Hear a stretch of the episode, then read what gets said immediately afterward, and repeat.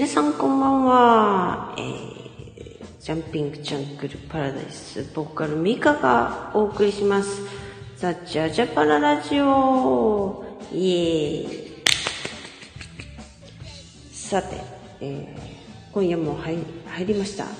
なんかね、最初にね、あの、なんていうんですかね、BGM がうまくいかないという、なんかそういう、うーん、そういうのにね、陥っておりますね。あ、タイトルコールが続いておりました。すみません。えっ、ー、とですね、なんかこの、こう、BGM がですね、うまく、なんて言うんですかね、入らないという、不具合が、えー、先週もそうだったんですけど、続いておりましてですね、なんかこう、微妙な感じですけれども、えー、本日ですね、えー、く、え ?4 月？えー、4月6日 ?6 日木曜日。はい。ジャズチパーララジオ始まりました。さあ、今週末はですね、なんと、えー、国立のですね、地球屋さんで4月8日ですね、えー、っと、17時オープン。17時半からですね、チーズタラーズ。そして、えー、その後から、えー、木村あ、マスター木村さん。そして、じゃザ・ジャンピング・ジャングル・パラダイス。という、えー、感じでですね、ライブを行います。えー、皆さんね、ぜひぜひ来ていただきたいなと思うんですけれども、えー、なんとかね、えー、ちょっと今、パニクってますけどね、頭の中がね。なんかあの、最初に 最初にね、いろいろね、いろんなことが起こるとですね、ちょっとぶっ飛んじゃうんですね、私ね。なんか、もう本当に。さあ、テンション上げていくぜイエーイということでですね、あのー今週のラジオも始まりましたけれども、えー、皆さんいかがお過ごしですか？すっかり暖かくなりましたね。うん、うちのね、えー、ベランダにも鉢植えがたくさんあるんです。たくさんってほどでもないかな。でも大体ね、もらい物か、あのー、自分で種を植えたやつとかなんですよ。それで先週末はですね、えー、近所のね、あの、ムーちゃん広場というね、JA のね、えー、お店があるんですけれども、そこ行ってね、あの、園芸用の土を買ってきましてですね、新しいプランターにね、あの、土を入れてですね、ちょっと大きくなりすぎちゃった、あの、コーヒーの木とかあるんですよ。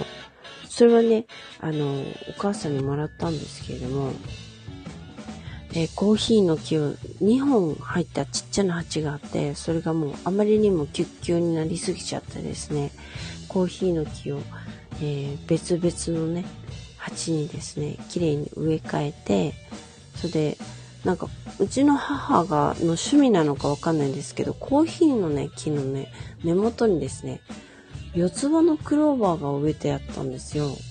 それで、最初はちっちゃい四つ葉のクローバーだったんですけども、あの、2月にね、私、あの、ポーランドの方に旅行に行った時にですね、水やりができないじゃないですか。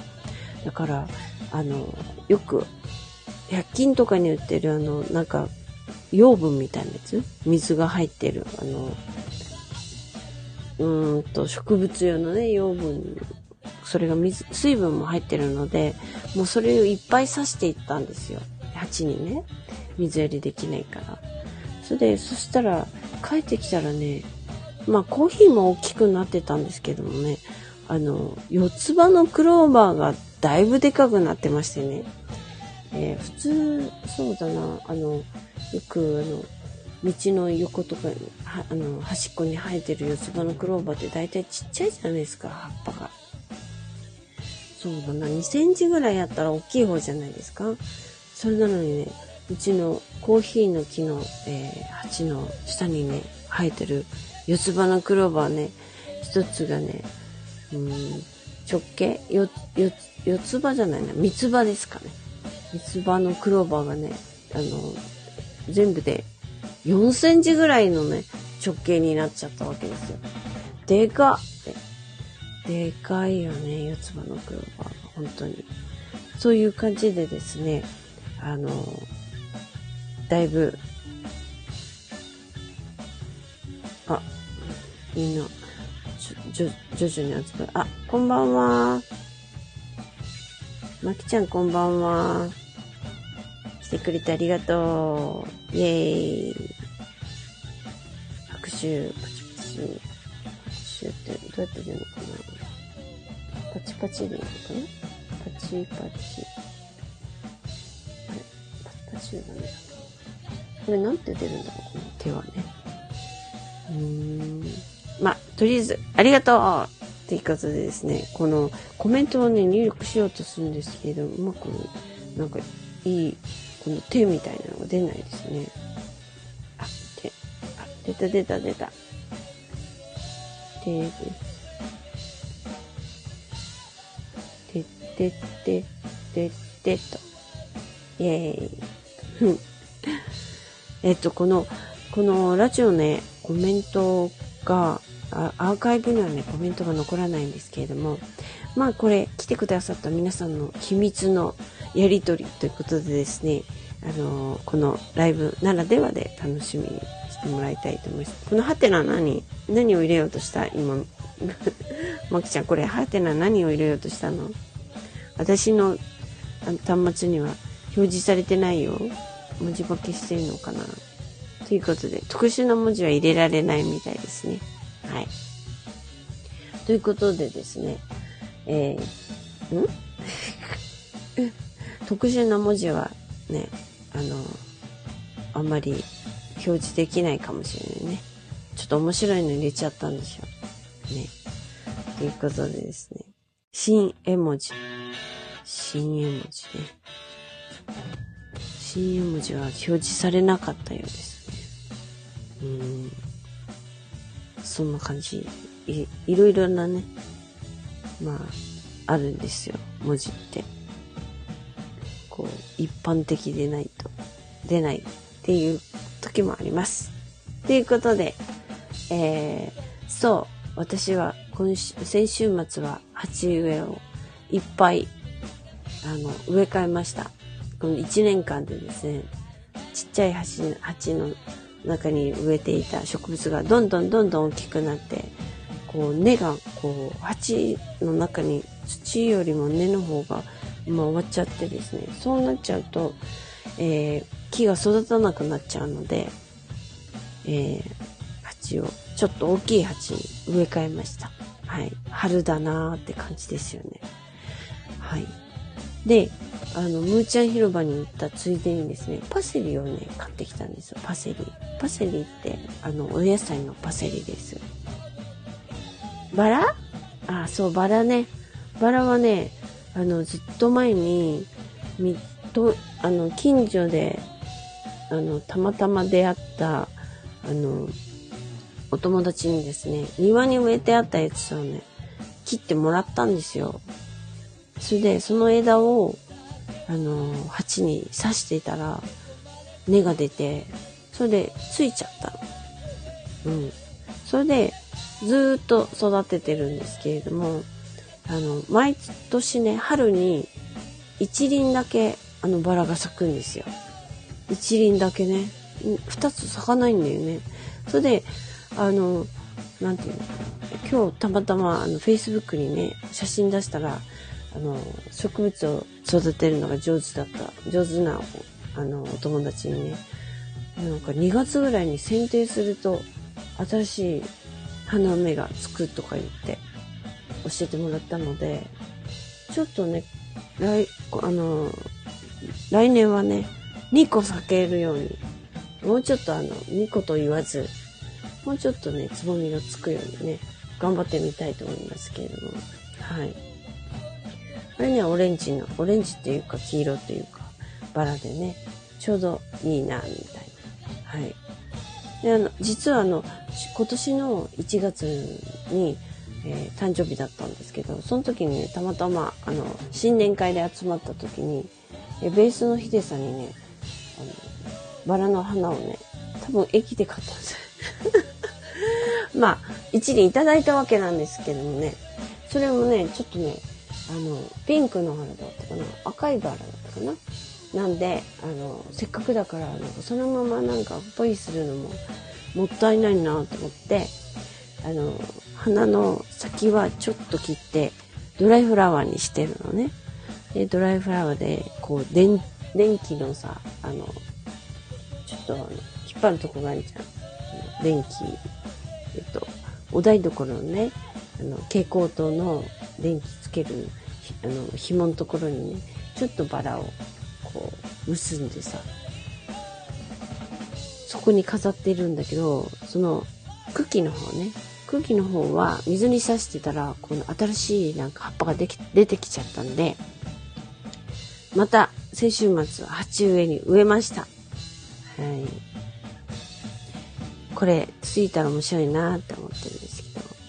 まあ大体ね、あの、いちごにしろ、えー、ありがとう。つい、ついたら嬉しいね。来年は赤い、今度赤いバラが咲くといいなーって思ってるんですけども。はい。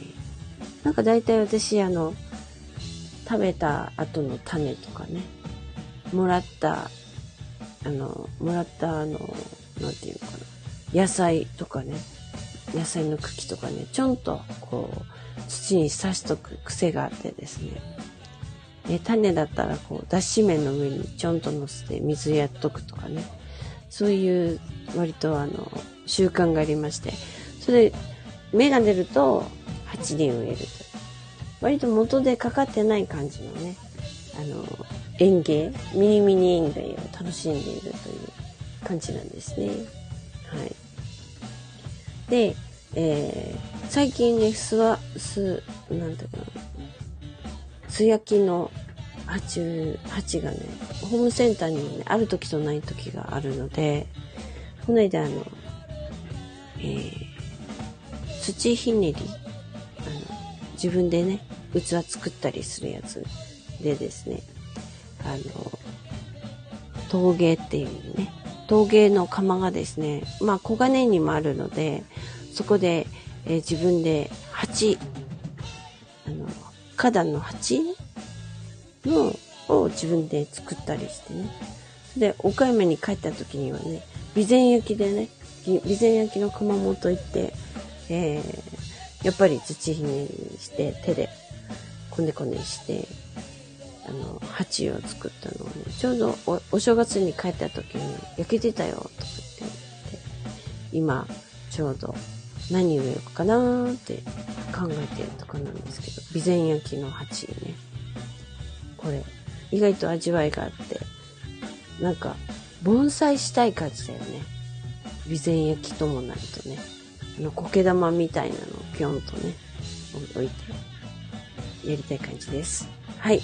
ということでですね、今年、今今週末は4月8日に、えー、ライブがあります。えー、最初に出演してくださるチーズタラさん。あ、今日、先週も説明しましたね。チーズタラさんね。とっても面白い歌詞を書く石川さんって、ボーカリストの方が。あ、こんばんは、ようさん。ようさんなんか面白い話ありますか？あ、マットさんもこんばんは。ひひひ。なんかね、みーちゃんが話をすると、園芸の話ばっかりになっちゃうね。最近は園芸ばっかりやってるからね。まあ、あの、曲書いたりもしてるんですけど、まあ、それはちょっと、あの、なんていうのかな。頭の体操みたいな、ちょっと、曲、書く、作詞をする練習みたいなのをしてるんですけども、どうですかね？皆さんはいかがですか？りょうさん、参加できますかね？なんか面白いことありましたか？昨日そういえばあの、えー、モノマネし、モノマネ芸人って言いますか、あの、昭和、昭和文化の研究家の剣持ひかるさんにたまたま会いました。たまたまじゃないね。なんか、ケンケン、ケンケンが立川に来て、それで、ヨウさんに、ご飯食べようって言ったみたいなんですよね。それで、小金井に来るっていうんで、それで、ヨウさんからお誘いいただいて、また酒飲んでんですか？ヨウさん。酒が回っているので。なんか寂しいな私ここで一人でなんかずっと喋ってるの少し寂しいですね。そういうことでですね、話はちょっと、あの、またそれちゃったんですけど、ケンケンに会ったんですよ。ケンケンはね、なんか、結構、な、あの、あ有名なアニソンのね、シンガーさんたちの、ね、ライブがいろいろあったみたいなんですけど、まあなんかいろんな理由でですね、まあ病気になった人がい、おりーのって感じでですね、全部最近の春のね、えー、ライブが全部中止になってますね。ちょっとかわいそうな感じですけれども。なんかあったらね、ちょっとね、太ってた。そんなこと言ったらダメよって。ケンケンね、もうちょっとね、あの、痩せてたと思ったんだけどね。ちょっとね、なんかね、ちょっと、でっかくなってたね。うん。まるで、あの、レジェンド、ロックレジェンドみたいな感じ。なんかあの、アメリカのロックレジェンドの人みんな、なんかでっかい人になってるよね。うん。まあ日本のロあの、ハードロッカーの人も割とでっかい人になっている場合が多いですけどね。あれはなんでですかね？あの、筋トレのしすぎですかね？私はなんか一生懸命ダイエットの方向に走ってますけれども。でも、なんかちょっとね、ダイエットしても、そうそう痩せないですけどね。うん。まあそ、そこまでデブってはないんですけど、自分的にはちょっと、ちょっと、もう少し、ね、もう少しあの、20代の頃と同じぐらいな感じに戻したいな思うわけなんですけど、最近こう、うん、むちゃくちゃあの、ハマってることがあって、それがですね、まあ、ちょっと何年か前にもあの入りましたけれども、米の研ぎ汁で乳酸菌を作る。ね、まきちゃん。まきちゃんもそんなに声ではないですよ。うん。それ、あの、なんて言うんですか。高望みしてるな うん。凝ってる？凝ってない？うん。最近はね、私ね、あの、腸活してるんです。腸活っていうのが、あの、腸の、腸の、なんていうの？健康を保つ。別にダイエットっていうわけではないんですけど、腸の健康を保つと必然的にダイエットにつながるわけなんですよ。で、乳酸菌とかね、あの、いろいろ乳酸菌をたくさん取るっていうか、ビフィズス菌とかね、ビオフェルミン、ビオ、ビオフェルミンとかね、あの、結構飲んでますね。まあ、いくら飲んだってさ、ビオフェルミンでお腹壊すことはないですからね。うんうんうん。なんで、もう、ビオフェルミン命ぐらい ちょっと、ね、大正製薬さんに何何かあの、プレゼントもらいたいぐらいビオヘルミンいっぱい飲んでる。というのもですね、まあそんな薬ばっかり飲ん、あ薬っていうのかな、ビオヘルミンって。そういうのばっかりじゃなくて、自分でも、自分でも育てるというね、もう、あの、植物だけでは飽き足らず、乳酸菌も育てる方法をね、やってるんですよ。それはですね、あの、米の研ぎ汁で、米の研ぎ汁に砂糖と塩を入れて、常温で放置するわけなんです。そうすると、あ、またきさんはイヤホン忘れちゃったのだから、あの、参加できないということですね。わかりました。仕方がありません。今度は、あの、持ってきてくださいね。こうやってイヤホン忘れちゃったんだ。もうまたちゃんの声が聞きたかったなでそう、そして、えー、また、生マイクで参加できるかな？なんかいろんな声、音が入るかもしれないけど、参加できるんじゃないかな？できないかな？わかんない。やってみたら？実験、実験。うん。そう。それで、と米のとぎ汁でですね、あの、なんだ、乳酸菌を作るんです。これすごいっすよ。もう本当にお米を研いだ白いあの汁だけです。まあ最初、一番最初に研いだやつはゴミが入ってるので一回流して、二回目の研ぎ汁です。二回目の研ぎ汁にを、えー500の、えーペットボトルにザーッと入れて、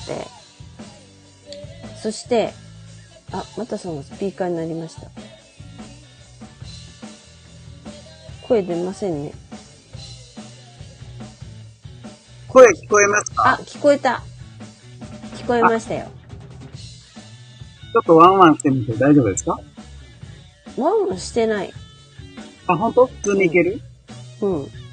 時々なんかピッて音がするけど。いける人が大丈夫なら OK だけど。大丈夫みたいですね。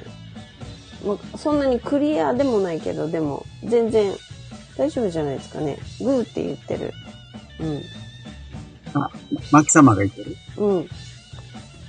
はい、すいません。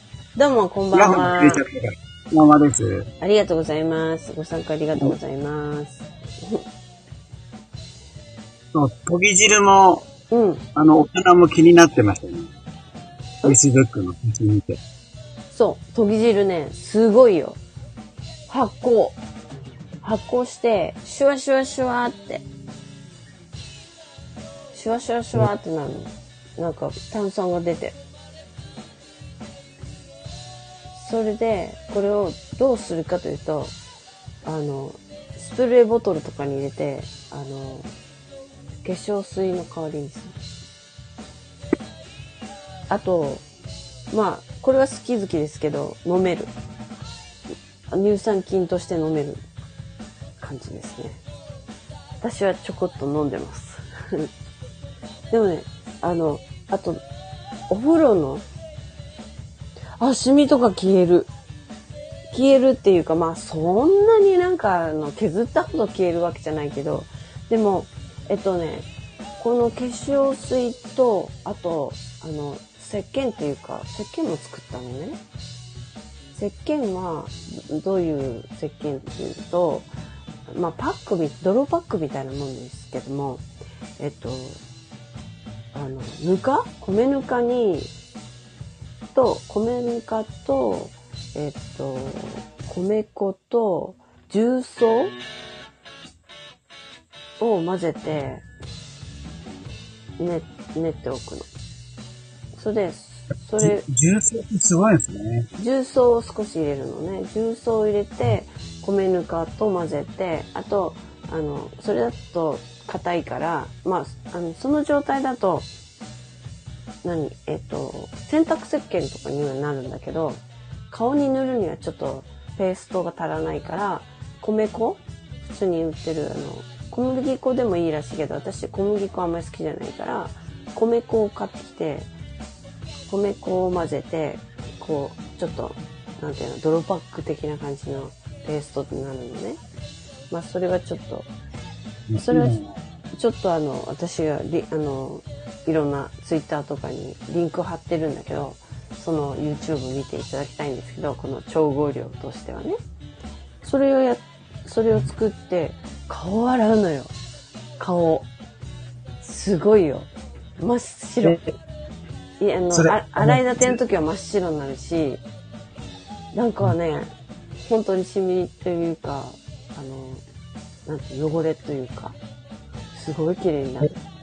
20代のおじさんでも大丈夫かなね関係ないんじゃない？それは。あの、すごい低いってえ？普通に言われた。年齢はあんまり関係ないんじゃないかなと思って。うん。多分。ただあんまりあの、何、む、できればできればっていうか、あの、無農薬のものを手に入れる、無農薬っていうのを探さないといけないと思うけどね。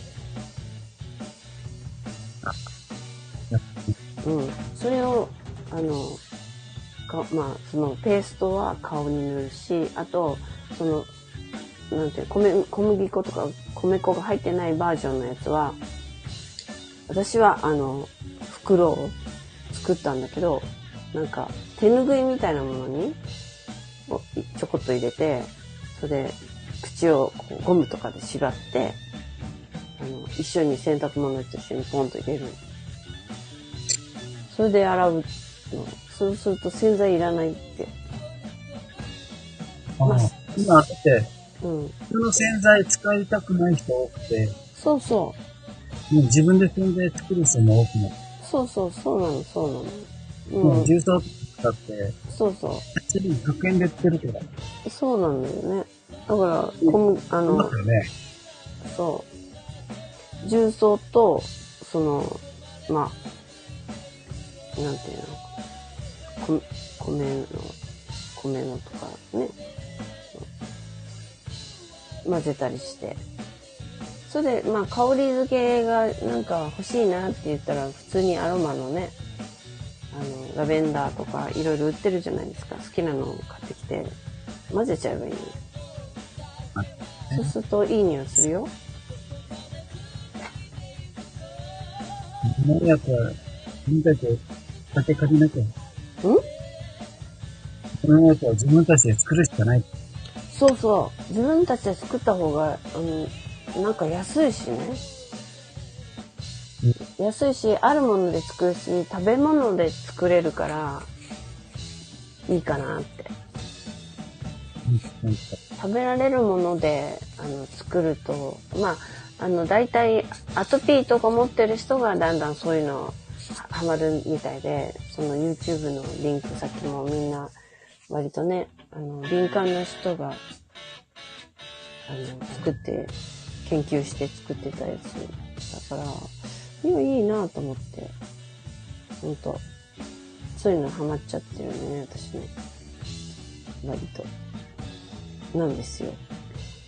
まあ、ぜひぜひね、それはね、まあ嫌じゃなかったら試してみてもいいんじゃないかなって思いますよ。体にいい、いいと思う。多分。私なんか、いいから。こう、シュッシュしながらなんか。うん。まきちゃんも。あ、そう、まきちゃんもね、は皮膚弱いもんね。だから、あ、でもたまにね、あの、米の、なんか、米がダメっていう人もいるんだわ。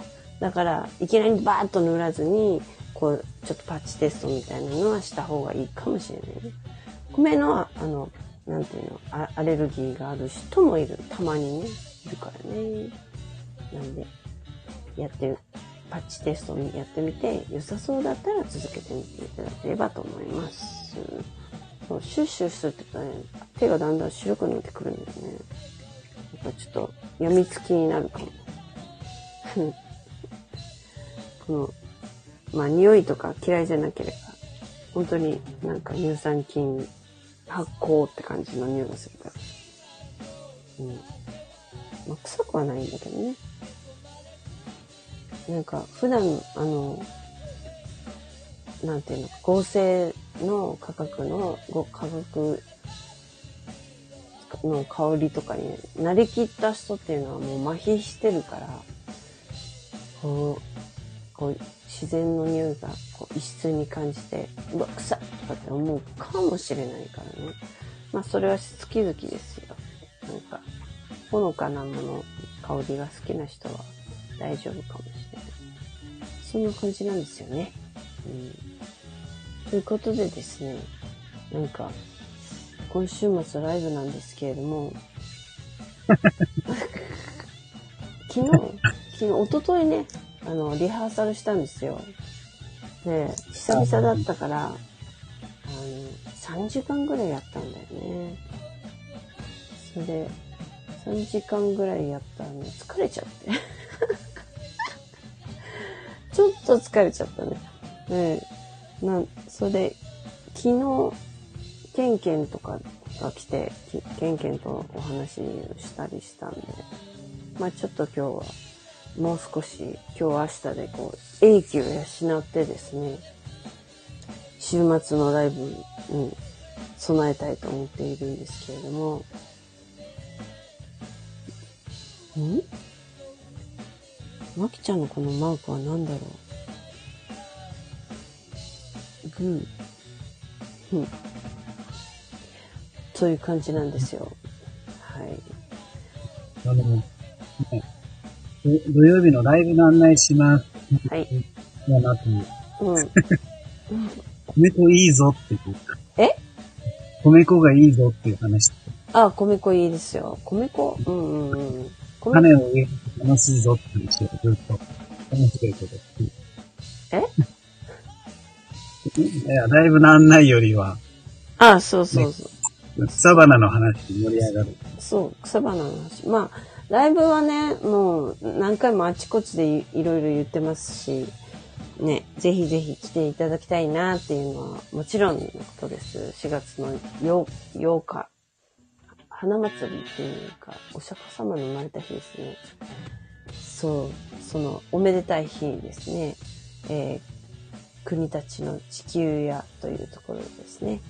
えーチーズタラーズと、えーマスター木村、ザ・ジャンピング・ジャングル・パラダイスというメンバーでですね、えー夕方17時オープン、えー17時半からスタートということでですね、えーチケット2000円で、あのープラスワンドリンクということでですね、あのライブはやりたいと思います。ぜひぜひ皆さん遊びに来てください。ということなんですけれども。まあ、あと、何？えー、ヨウさんが遺伝子の話と言ってる。遺伝子好きだね、ヨウさんね。もう、ほんと。好きだね。遺伝子ね。もう地球に住んでるともう混ざりっぱなしですよ。もうあちゃこちゃね。もうな何千年も人間は生きてますからね。もう私、あ、そういえば又吉さんもなんか遺伝子検査したとかしないとかき ちらっと聞きましたけども、いいかがでしたか？今それ、よ、ようさんが振ってきた俺になんですよ。え？うん。ようさんが遺伝子の話はっていうのを俺に振ってるんです。ああ、そうか。うん。あの、結果が届いたんですよ、昨日。うん、うん。うん。どうだったですか？あの、超貴重な D 遺伝、D2 遺伝子っていうのがあって、日本人の3割がいるっていう。うん。うん。それかなと思ったら、それじゃなくて、高なんとか遺伝子ってそれ日本何人の5割。これね、お父さん系の遺伝子の名前。うん。そう。最近、やっとお父さん系の遺伝子を調べると、うん。どっからどれかっていうのが分かってくるっていう。うん。それを遺伝子検査したんです。うん。これも。それで、んあの、洋さんみたいに、うん。いろんなところが混ざってなくて、純粋な、うん。弥生系の日本人でした、俺は。意外。すごい意外だね。でもね、あの、南方から来てるうん。遺伝子もあるから、うん。そ台湾とか沖縄から上がってきた遺伝子じゃないかなっていう。ただ、あの、さらに追加してやると、どっからどう来たかっていうことね。じゃあ、又吉さんは、あの、やっぱり台湾とか、あの、うん、沖縄とか、こう、日本の九州あたりの人たちの感じの遺伝子だったっていうこと？そうなんですけど、うん。あの、沖縄本島は、うん古い縄文系の人の遺伝子が多いんですね。うん。うん。でも、その O っていう遺伝子も沖縄にもまあまあいて、うん。でも本来は本州に多いやつらしいんですけど、うん。若干沖縄と本州のあれ違うんじゃないかっていうのを今日、洋さんとこの日に、じゃあ、あの、薩摩の方の人とかが来た感じの、が混ざってるって感じ？なんですけど、もともとでもね、沖縄って結局、あの、九州とかあの辺との交流がもう、大昔から、縄文時代からあった。うん。うんうん。もう沖縄人は別ですっていうのはもう間違いっていうのが分かってうんうんうんうん。た。日本人のグループにもう完全に入ってるんですね。うん。そうだよね。まあだからあの、オ日本セアニ日本の領土になったんだよね、きっとね。あ、そうそう、だからもともとは、もう邪馬台国時代から交流してたっていううんのが分かっうんうで沖縄独立論っていうのは、うん。左系の川ごとっていうのがもううんバレてきてるんで、うーん。ただ、場所的に中国が違ってるっていうのは、うん。まあ影響は強いけど、みたいな。そういろんな言葉とかねね、。文化的なね。うん。まあ近いからしょうがないよね。遺伝子とその昔の歴史とか話ばっかりってうた。ーん。そうなんだ。じゃあ、やっぱり仲間だったってことだね。そうそうそうそう。ね。で、女の人はう、ん。う男性が持ってる遺伝子持ってないから、ーん。うアジア系はほとんど同じような遺伝子だし。女性は。ん。そうなんだ。へえ。まあ、そう。私この中の遺伝子のお父さんから来たのとお母さんに来たのと、ううん。ちの袋からもらってきたのは完全にアジア関係のうん。遺伝子でしたね。へえ。なんかこの間、あの、なんだっけ、えっ、と、リハの時にさ、りゅうちゃん、ドラムのね、りゅうちゃんはね、絶対なんか、あの、東南アジア行くと、現地人に間違えられるとかって言ってたよ。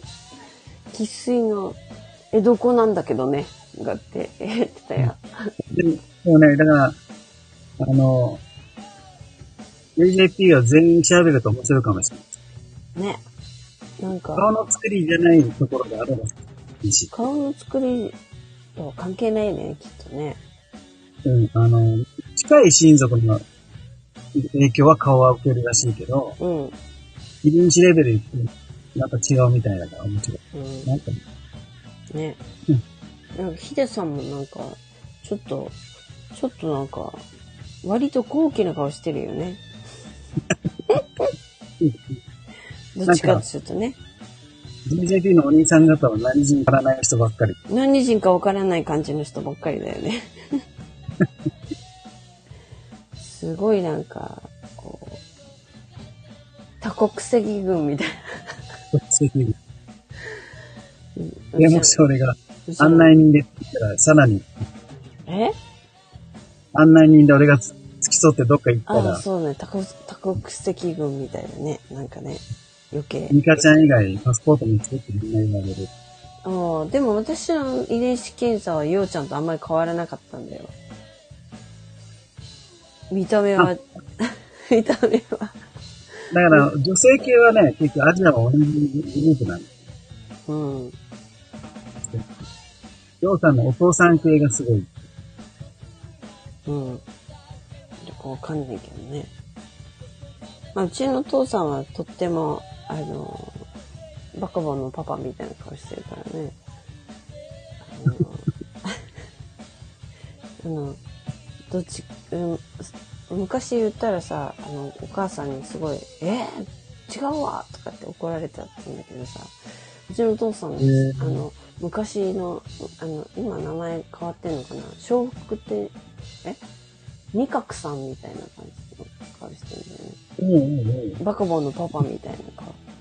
うんうんああいう感じの顔してるんだけど、似てるよねって言ったらお母さんが、違うわとかってすげえ怒ったから、あれ？やと思ってびっくりしたんです。違うのかと思って思ったんだけど、まあ今私から見ればまあそんな感じなんだけど、うん。まあ、だからとっても日本人っぽい平たい顔族なんだよね。あれ、うん。あの、話した僕の娘って、うん。お父さんに似てる人を選ぶみたいな。お父さんに？そう。娘って、父親、なんだかんだ言いながら父親に似てる人をまあ結婚相手で選ぶみたいな話もたまに聞くけど、じゃあって、あの、平たい顔族の人がいいのか ミカちゃんはその二角さんみたいな人選んだのかなな二角さんみたいな人。好みだったのか。いや、今まで二二角さんみたいな人とあんまりあの接したことがないから、ちょっとわかんないけど、だからずっと一人なのかな。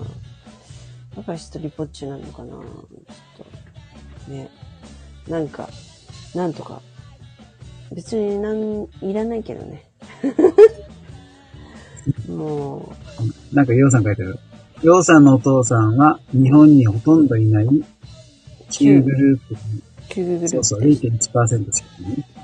うん。まあ、青い、青い目してたからね。ようさんのお父さんね。うんなんで青い目した人が、ね、あのー広島とかにいたんだろうね。不思議だけど。どうして、どうし、どういうあれを、あの、辿ってるのかわかんないよね、ようさんのお家はね。今度わかるかもね。うん、わかるのかな？まあ、追加料金ってああ、さらに遺伝子的にね。調べようかなと。不思議だよね。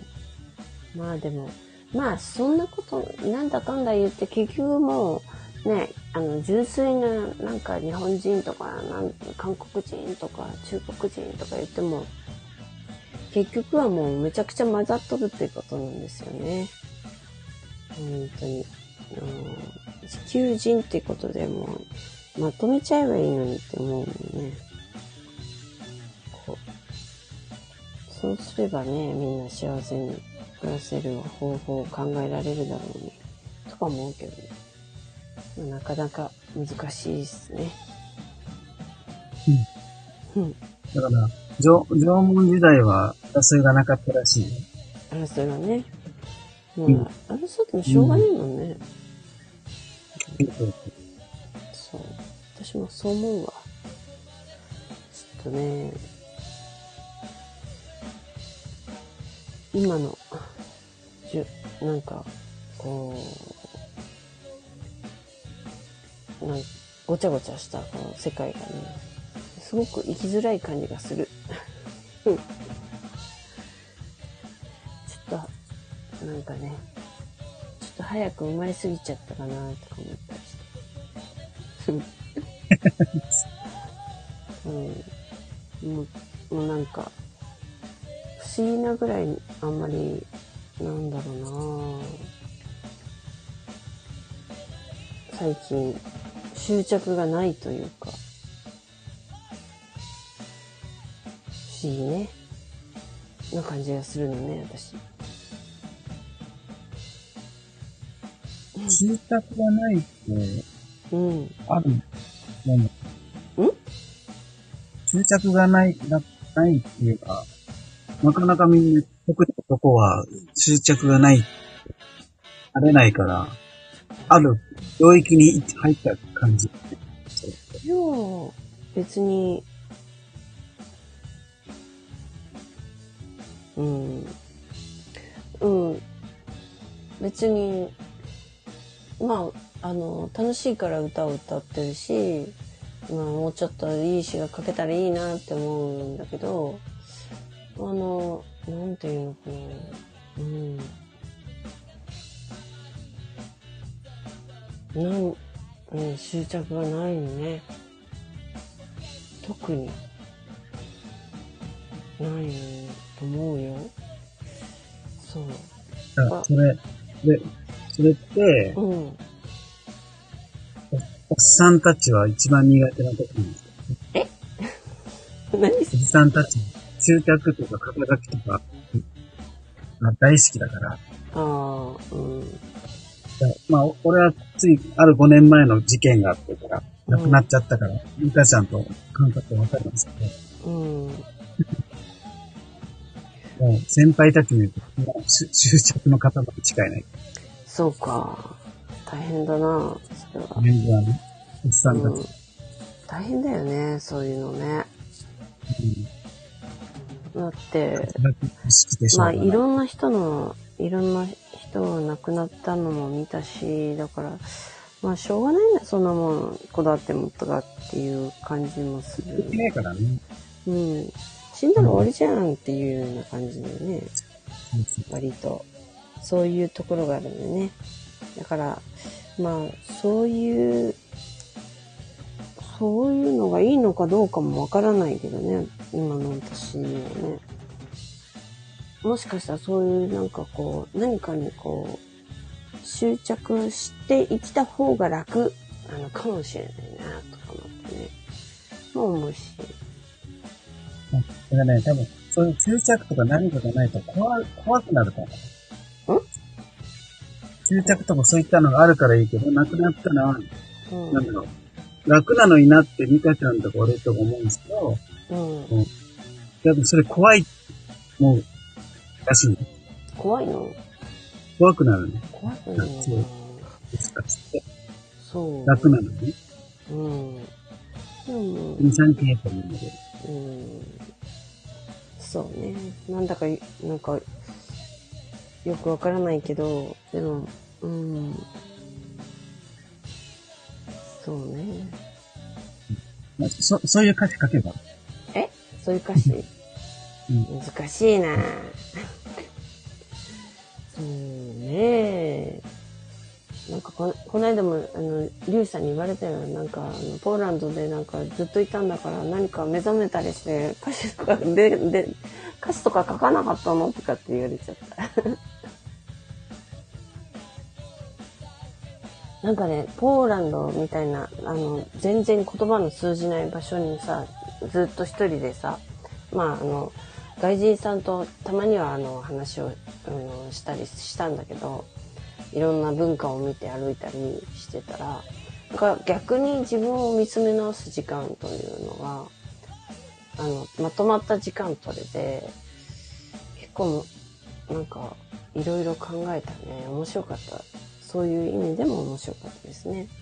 あの、静かにさ、まあ、つまりはあの、テレビをつけても何言ってるかわかんない放送しか流れてないし、こう、静かにずっと本読んだり、自分一人でまとまった時間を誰にも邪魔されずに長時間取るっていうのは日本にいるとできないんだよね。うん。なのでこうそういうまとまった時間をずっとこうあの散歩しながらとかこう心を平穏に過ごすことができたのはとても貴重だったね。このあの今年に入ってすぐの20日間っていうのは。そう。それでこう一緒に行った方々とかとさ考え方がちょっと違っててそれでこうイラッとする時も結構あったわけなんですけども。その時にイラッとしてる自分をこう逆に見つめ直してこれはどうしてだろうとかこうそういうなんかなんかななんでこんなに風に思うのかなとかこうまあ 又吉さんみたいな感じで又吉さんってあの又さんじゃなくてあの作家のねお笑いタレントの又さん又吉さんみたいな感じでこれはどうしてこういうふうに考えるんだろうとかってこうずっと考えてたりね。まあそういう時間に使っちゃったね。から。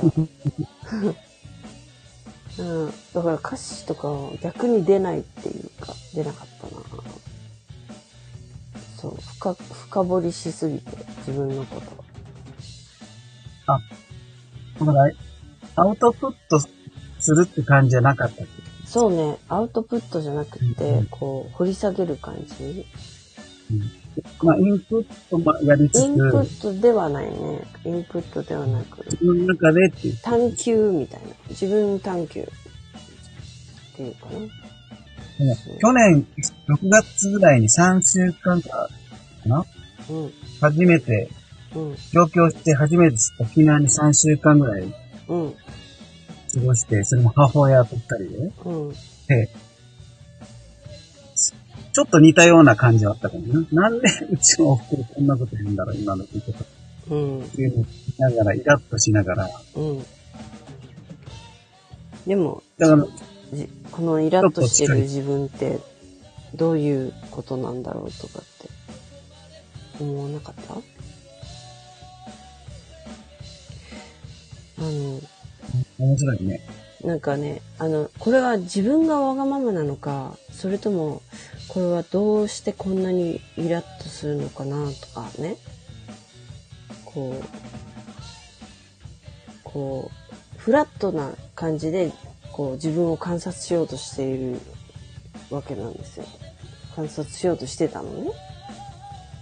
で、こう、フラットに見て、こう、まあ、他人の目から見るような感じで、これは、私、怒ってもいいよね、みたいな。これ怒ってもいいよね、なんか、ちょっとだけわかる、それ。こうダメかなと。これって私がわがままなのかなとかって、こうすごい悩んだ、悩んだっていうか。こう、まあ、でも結局はまあ、ほっとくしかねえなと思ったんだけどね。もうそんなの、あの、他人なんてね、いくら言ったって、あの、いくら親しい人だって、言ったことなんてもうほぼほぼ聞か、聞きやしないからさ。ないね。その人のことを思って言ったとしても、実はその人のこと、思ったことになってないかもしれないし、まあ、その人の好きなようにさせとくしかないなって。なんか、その、うんた確かにポーランド行ってから本当にその気持ちが多くなってきた。結局はまあ、好きなようにさせときゃいいんだよとか思って。そうするしかないんだと思って。こうした方がいいよ、ああした方がいいよって言ったって大きなお世話だなと、お世話だなって思って。結局、ね。うん、なんだなと思って。その人はそれをやりたいからやってるわけだから、それをとやかく言ったところで、やりたいのを止められないんだなっていう。こう、例えば失敗が見えていたとしても、それをやって失敗しないことには、もうその人は先に進めないのかなって思って、思った。分かってたけどや言言ってもしょうがないんだっていうふうに。これ言わないと、あの、あの不親切だっていう考え方もあるかもしれないけど、言ったところでやるんだよね。だから、これは、うん、微妙だけど、言わなくても同じなんだなって。言っても同じだし。ねどうぞやってくださいって、こっちに巻き込んで、関わってこなくていいからって感じ。うんどうぞどうぞ。もうしょうがないなみたいな。ただそこで言った時にこうやって、それでやってどうしましょうかみたいなのはきついなって思うね。あこう、どうしたらいいっていう風に言われると困るなみたいな。言ったじゃんとかって、そうなるって、とかっていう風な気持ちになっちゃうよね。から、ある程度のフォローはいるけどね。なんか、いろいろね。なんか、ちょっと人生相談みたいな話になっちゃったね、今日ね。あ。うん、うん、ああ。でも、誰、誰かが相談されたわけじゃないから。そうそうそうだけどね、私が勝手に言ってるだけなんだけど。まあそんな感じでいろいろね、みんなもいろんなさ、シチュエーションでさ、あれ？とかっていう時とかさ、この怒ってるのは私悪いのかしらとか思ったり、意外と自分が悪いんじゃないかと思う人の方が少ないみたいだけど、あいつがああいうふうに言ったとかって、あの腹立つキーみたいなのとかあるかもしれないけど、それは割とね、あの、一歩引いて多角的な見方をすると面白いかもしれないよって思います。ね、あの、じ自分がああだったからこれで失敗したのかなとかっていうよりは、うん、誰かのせいに従う人が多いかな。そうね。うんまあ、誰かのせいにしてもしょうがないけどね。そう、ミカちゃんのこれとか、そう思って言ったとしても通じないから言わないんだけど。あとね、面白いなって思ったのね、あの、たった一人ポーランドにて、もうタクシーも拾えないし、空港行かなきゃいけないのに、バスの乗り方もわからなくって、どうしようってなった時に、そして携帯の電池があともう少ししかない、10%しかないみたいな時で、あの、歩いて2時間ぐらいの場所だったのね、空港まで。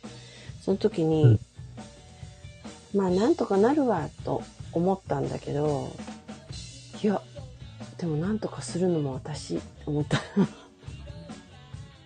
うん。からね、なんとかしなきゃいけないんだよね。だから、うん。よく、あの、なんとかなるよっていう風に言うじゃん。言う人いるじゃん。うん。うん。でも、なんとかしなきゃい、なんとかするのは私なんだよね。だから、なんとかなるよって楽天的に思えばいいよっていう人はたまにいるけど、そうなんだけど、なんとかするのは結局自分なんだよね。だから、あの、着地点は自分で見つけないといけないんだなっていう。ポーランドでも、やっぱり。特にそういうところな、なん、なんとかなるよって自動体って言い方がいいのかわかんないけど。うん、受動体みたいに聞こえるけどさ、結局。でも、それ、それ、それだと、うん、なん、なんない場合あるよね。なんない場合はあるよ、本当に。もうどうしようもなくて。帰れないまあ、。責めるって言葉があってるかわかんないけど、でも自分でどうにかしなきゃいけない。うんうんうん。そうなの。自分で、でも自分でどうにかしようって動けばなんとかなるもんなんだなって。あ あ、そうそうそう。あれね、沖縄の言葉でやったらみんなが使えるよ。ナンクルナイサーっていうのがさ、うんうん、そうそうそうそあれって、待ってりゃどうにかなるだろうみたいなみんな撮ってる人。う。うん、待って違う違う。そうじゃなくて、自分で何とかしようと思って一生懸命動けばなんとかなるよっていう意味だよね。そうそうそう。だから、一生懸命ってこうやって、そしたら結果がうん、なんとかつい、なってくるよっていう。ついてきて、うんうん。いいなんだけど、うん。っていうのを、酔っ払うと、何言っちゃうんだよね。うん。簡単になん、ナンクルナイサーって言ってる人に。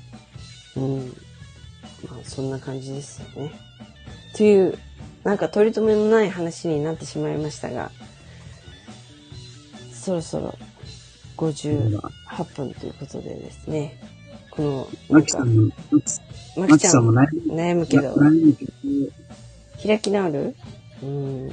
まきちゃんもなんかね、あの、可愛い動物のね、お仕事してるけど、また、いろんなね、あの、まきちゃんの得意なことが広げていけるといいねっていつも思ってんだよ。うん。またね。意外と強いか。うん。そうかもしれないね。いやー、ほんと。みんな、意外と、ない、ね、みんな意外と強いと思うよ。そんな弱っちい人ってそんなにいないと思うよ。だって、例えばね、あの、自分で、あの、命を絶ってしまう人もいると思うんだけど、よく絶えないじゃない？でもさ、私、怖くて絶対自分で命なんて絶てないもん。だから、あの、